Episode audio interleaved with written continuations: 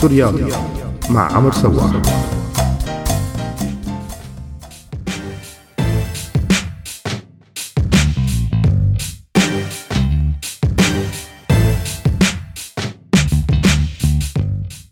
مرحبا بفقرة جديدة من سورياضي أنا عمر.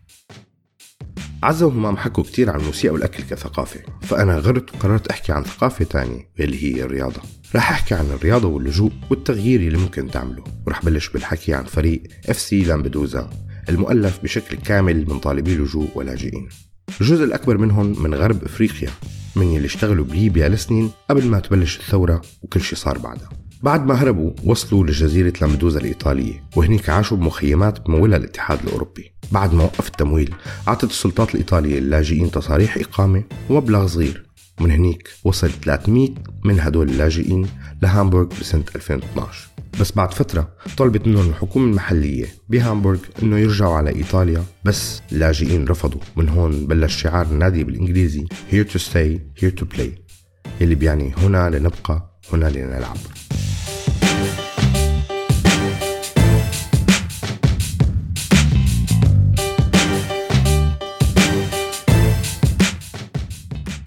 قرروا يشكلوا فريق وبسبب الصعوبات المادية واللوجستية راحوا لعند فريق FC سانت باولي هو فريق كرة قدم بيفتخر بتقاليده المناهضة للعنصرية والفاشية واللي قدم لهم كتير مساعدة. بيلعب الفريق حاليا بدوري بسيط مع فرق لاجئين تانيين أو فرق مناهضة للعنصرية هذا الفريق ما الفريق الوحيد بأوروبا. في عدد كبير من الفرق الرياضية اللي عم تكتر بسبب أزمة اللجوء الإنسانية. من هي الفرق؟ فريق طالبي اللجوء بمدينة ليون بفرنسا فريق أتلتيكو دي بينيتو بإسبانيا ورابطة الشباب كاريتاس كافيج بالنمسا وعدد من الفرق بأمريكا. اللي حابب يتوسع بالموضوع فينه يروح على موقع Fare Network وشوف مقال موسع عن اندماج وكرة القدم بعنوان Refugees and Football Who's Doing What and Where. الحقيقة اللاجئين والمهاجرين كانوا عناصر مهمة بالرياضات حول العالم بالتاريخ. في منهم مشهورين مثل زلاتان إبراهيموفيتش وزين الدين زيدان بعالم كرة القدم. بس في أسماء بينسوا الناس أحيانا أنهم لاجئين أو مهاجرين. من هدول اللاعبين واحد من أفضل لاعبي كرة السلة ببريطانيا لويل دينج يلي بيعتبر من نجوم الدوري الأمريكي للمحترفين لسنين طويلة وكان قائد فريق بريطانيا بأولمبياد 2012 دينج يلي لعب لفريق ميامي هيت قضى قبلها 10 سنين مع فريق شيكاغو بولز وتم اختياره لفريق All Stars تبع بطولة الدوري الأمريكي للمحترفين. دينج بينتمي لفريق الدينكا بالسودان البلد يلي دمرته الحرب الأهلية. انتقلت عيلته للاسكندرية بمصر أول شيء وانحرم دينج من أبوه لأربع سنين قبل ما ياخذ حق اللجوء السياسي بلندن.